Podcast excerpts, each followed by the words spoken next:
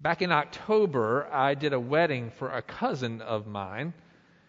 And rather than getting married in the church, he and his fiancee had booked an outdoor venue at a place called Leatherwood in Purlear, North Carolina.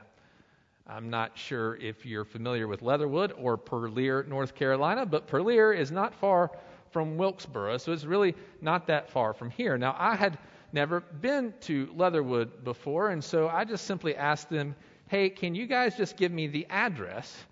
And once I have that address, what I'm going to do is pull out my phone and I'm going to use my handy dandy GPS app, my Waze app.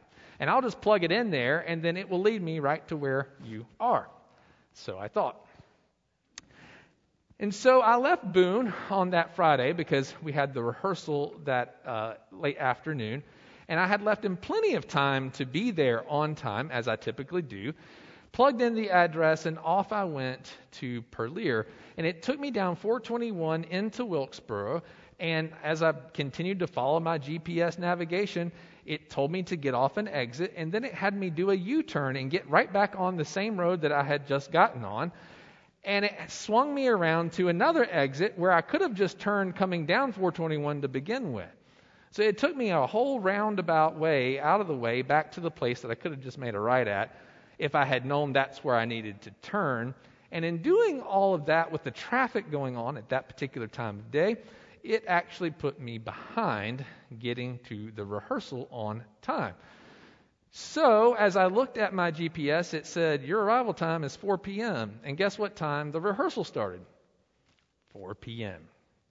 So I hit the gas and prayed that God would not supply any cops on the side of the road who would clock me and pull me over so that I could get there and th- praise be to God, I was not pulled over, nor was I late. I pulled in literally at 4 p.m., although I had a phone call along the way wondering if I was lost or was going to come. And, uh, but thankfully, it was a family member, and I had never been late to any other rehearsal in all the weddings I've ever done, and I made it on time. After the rehearsal was over and the rehearsal dinner had taken place, I asked my uncle, how did you come here? And he said, Oh, we just took a back road. It's real simple, actually. You just come down through here, and, and uh, when you go home, you should try that. So I said, All right, well, I'll, I'll try that. Well, when I left, it was dark. And I turned right out of Leatherwood, and I think I was supposed to find this road called Elk Creek Road. Apparently, uh, and I looked really hard for that road. I drove about seven miles, and I never saw a road called Elk Creek Road. And I'm in the middle of nowhere. In the middle of nowhere, in the middle of the dark, can't see a thing. And I happened to just look down at my gas gauge, and it says, You better find a gas station fast. I had a decision to make. Do I keep looking for this road I don't know where it is, or do I turn around and try to go back the way that I at least knew I came? So I did the wise thing and I turned around. But I stopped off the side of the road so that I could enter in the address. I was going to my dad's house after this to visit with family. And guess what? I had no signal, so I had no GPS to help lead me. So I drove back. I finally get to the stop sign, and when I had come, I actually turned right coming in, which meant I needed to turn left going out, but the GPS started working and it told me to turn right. Rather than trusting my own intuition, I trusted the GPS. I turned right. And I drove along these windy roads. I had no idea where I was until lo and behold, it spit me out at an intersection, and across from me was a gas station. It was like the light from heaven. I was so excited that I wasn't going to run out of gas. But then I realized where I was. I was at 321 in Lenoir. yeah. It took me a minute to figure that out, but that's where I was. And um, so I pulled into the gas station, and my brother and his wife were down from New Jersey because they'd come for the wedding, and we were having this like you know little get together at my dad's. He was with child, and they're expecting in a few weeks, and they were waiting on me to get done with the rehearsal so that we could do this thing together.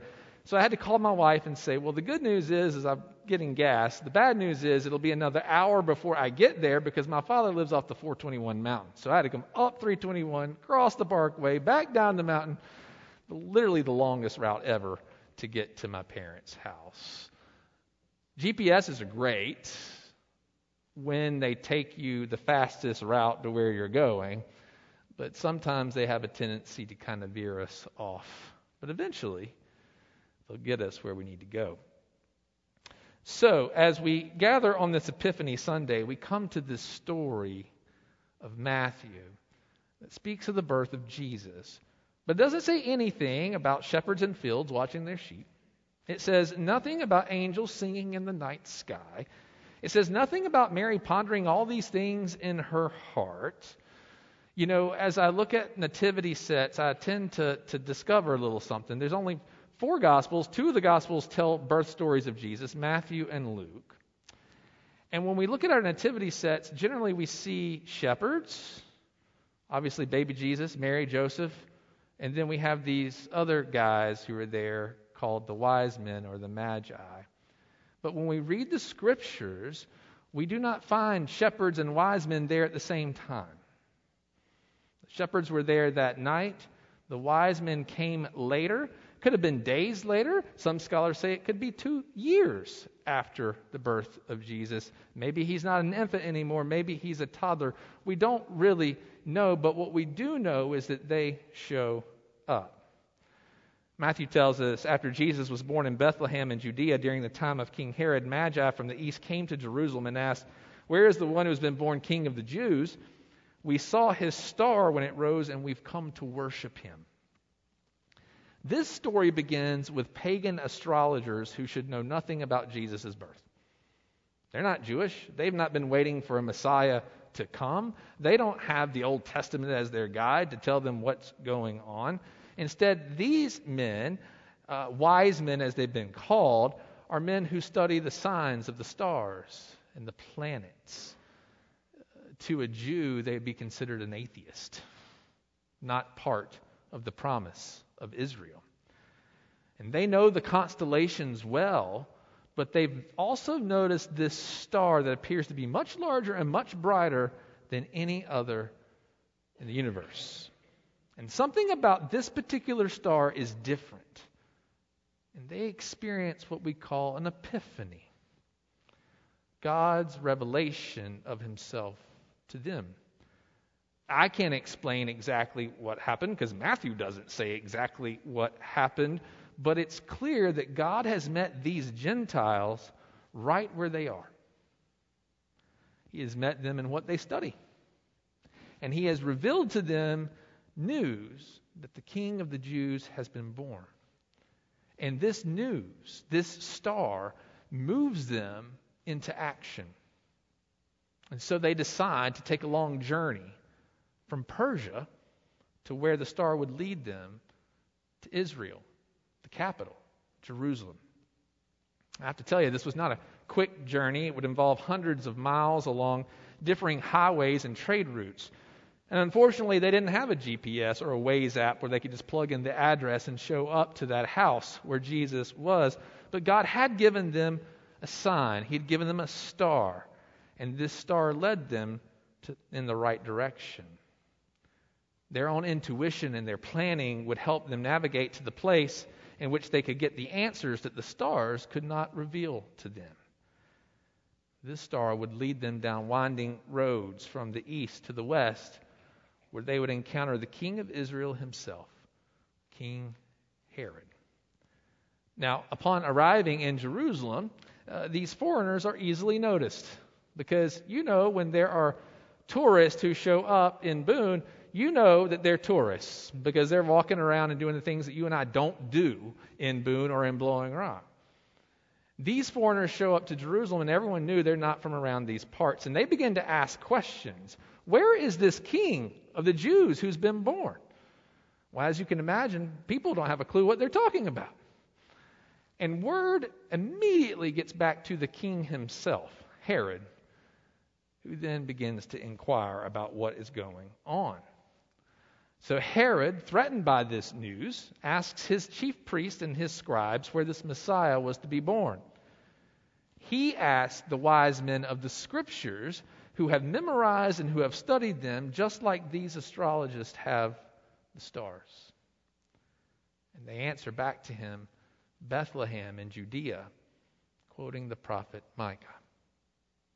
So Herod, not wishing to cause a stir, he calls a secret meeting with these magi from the east and interrogates them to find out what they know and why they have shown up.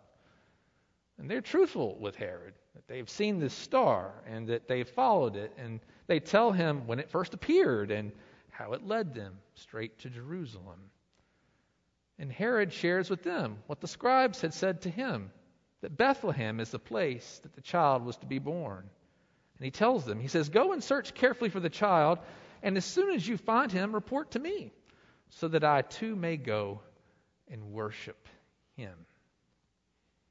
So the Magi leave, and the star that had guided them to Jerusalem appears and guides them directly to the house where Jesus is found.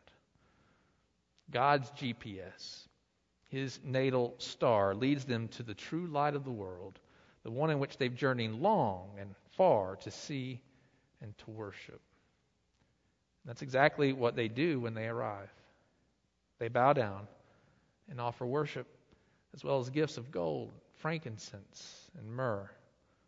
The prophet Isaiah's words ring true. Nations will come to your light, and kings to the brightness of your dawn.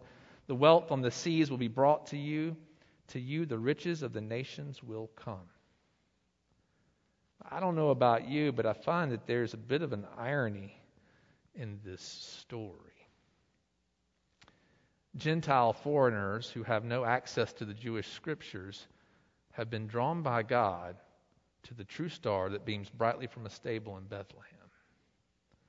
Truth be told, they have no business being there. They have no business offering worship to this foreign child. If anyone should be there, it should be the chief priests and the teachers of the law who have studied the scriptures diligently. Those who have been waiting for God's promise of a Messiah to come, they should be there at that house. Those are the ones who have been waiting and waiting and waiting. And they have the true GPS at their own disposal the Holy Scriptures that God has entrusted to their care. Even King Herod though threatened by a child who could take his throne, knows the prophecies and he anticipates God's promises being fulfilled. However, he's not going to let it happen on his watch when it has the potential to remove him from his seat of power. Yet, even in his sarcastic tone to the Magi of longing to worship the child himself, Herod refuses to go with them or even send a servant to go with them. You see, the Magi have traveled over a thousand miles to find Jesus. But the Jewish church leaders who were gathered there, they refused to travel just a few miles to see if it's true. The ones who have possession of the, of the divine truth in their own hands completely miss the arrival of the Savior the ones who the Messiah came to deliver, seem apathetic to the possibility that the truth of the prophets has arrived just outside of their city in their backyard. You see, that's the irony of the story. And I believe it still rings true today. Not long ago, we gathered here on Christmas Eve. It was a glorious night. Some of you were here at 5:30. Some of you came to our 7 o'clock service, our 5.30 service was packed. Now I know that we've marked off pews and that sort of thing, but it was packed in here. There was not a really a pew to be had, and there were people in the multi-purpose room watching it on the television in there. Many people came for the pageantry of Christmas Eve to hear the story of the birth of Jesus told yet again. I find that many people show up on Christmas Eve and then they don't come back until, you know when? Easter. Easter. They come back on Easter, which is the day that we celebrate Jesus' resurrection. And they come for the pageantry and for the story to be read again that he is risen and that he is risen indeed. Now, in pastoral circles, we have this language of our own. It's kind of tribal, but there's a name for these people. We call them creasters. Creasters, because they only come at Christmas and Easter. They love the story of what God does for us, But they find no interest in seeking the child who grows up and calls us to follow him. This vulnerable infant, Jesus, he'll grow up. He'll become a man. He'll start a ministry, and he will begin to invite people to follow him. And some will answer that call, while many will make excuses and they'll put it off. You see, I find that God loves us in freedom, and God refuses to make us seek Him or follow Him. The Magi, they were intrigued by what they discovered in the night sky, but they were not forced to go on this journey to offer worship to Jesus. Likewise, in the Old Testament, Moses was intrigued by a burning bush that wasn't consumed, but he was not forced to go over and take a look at it.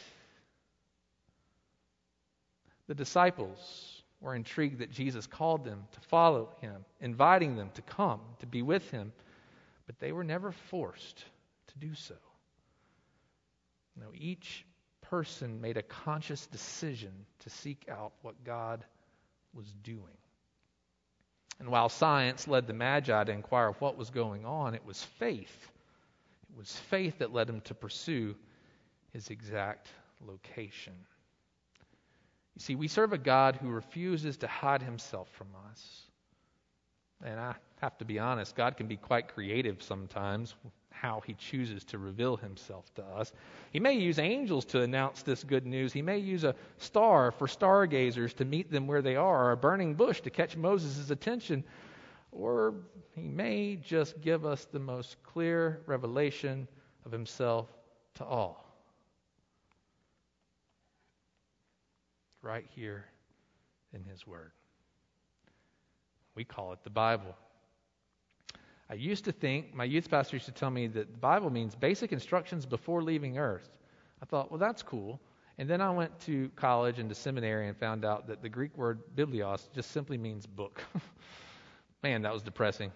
Um, but it's a holy book.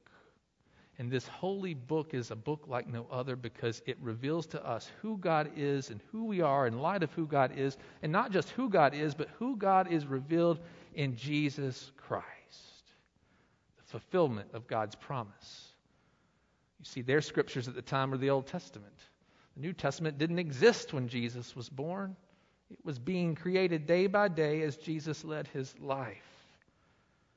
And these scriptures is what lead these magi to Bethlehem.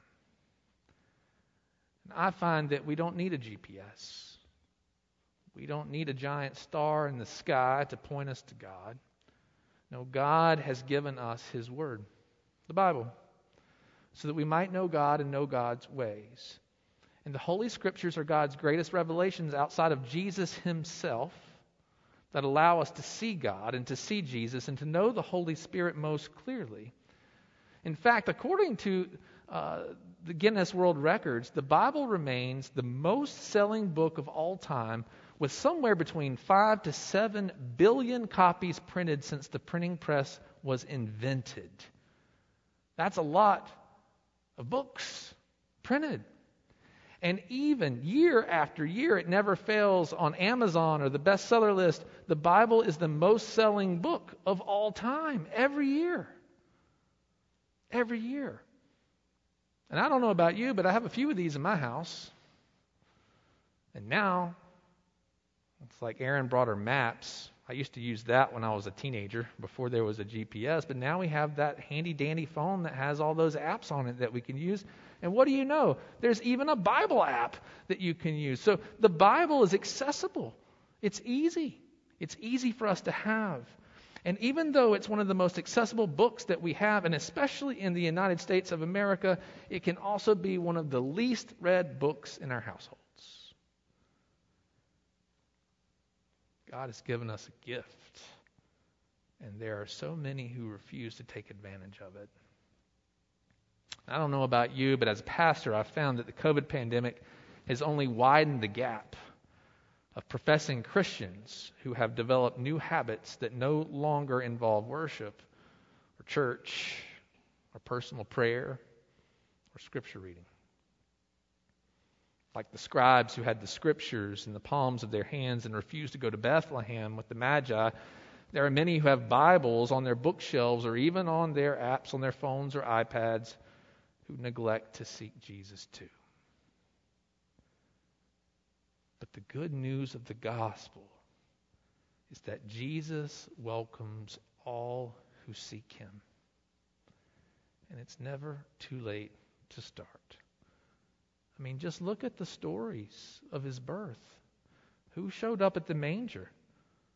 Pagan, Gentile astrologers who were by no means considered to be included in Israel's salvation. They were there, excited and overjoyed. And Luke reminds us that there were shepherds in the fields and they showed up after they heard the news and they rejoiced. And these guys were outsiders. Even though they were insiders, they were still outsiders because they were peasants and they were outcasts in their own culture. Both Matthew and Luke tell us that they each sought Jesus, and in seeking him, they found him. For God longs to be found, but he refuses to force anyone to seek him. In fact, theologically, it's ultimately God who seeks us first and makes himself available to be found. Jesus says in Revelation 3:20, he says, "Here I am. I stand at the door and knock. If anyone hears my voice and opens the door, I will come in and eat with that person and they with me." The question for us is whether we're going to truly seek Him. Today marks one day removed from the start of a new year, at least in our secular calendars. For the church, the new year started the first Sunday of Advent. But for most of us, we recognize that a new year has begun. And when New Year's resolutions come out, we all have good intentions, right? I was trying not to sin, I blew that already. But whatever our resolutions are, few people actually follow through with them for the long term. And today, as we gather to worship, I'm not sure where you are in your relationship with God, but you know where you are. And God knows where you are. And it's never too late to change whatever isn't right in that relationship. I truly believe that if there are 100 steps between you and God, God will take 99 of those steps, but He will leave you to take that one step of faith to come towards Him. That step that says, I'll open the door and let you in. That requires us to seek. And it's never too late for us to begin seeking and to have God open our eyes to see Him. As we kick off this new year, my prayer is that we would take time to seek the Lord, that we would open up His Word, our GPS, to read and to reflect and to spend time in prayer, allowing God to speak to us. Friends, the good news is that God's Word will never lead us astray, for it gives us our direction for each and every single day as we journey together as the body of Christ sometimes it's going to give us the fastest route to get where we're going and what we need to know. And other times, like my trip down to Leatherwood, it's going to take us a long, winding journey to figure it all out. But eventually, just like the wise men, we will reach our destination. Jesus promises us in the Sermon on the Mount, he dares us, really he says, Ask, and it will be given to you. Seek, and you will find. Knock, and the door will be open to you. Do you trust Jesus' words? Do you believe it to be true? Then ask, seek, and knock and see if God doesn't show up. Friends, may we do so this day and forevermore. In the name of the Father, of the Son, of the Holy Spirit. Amen.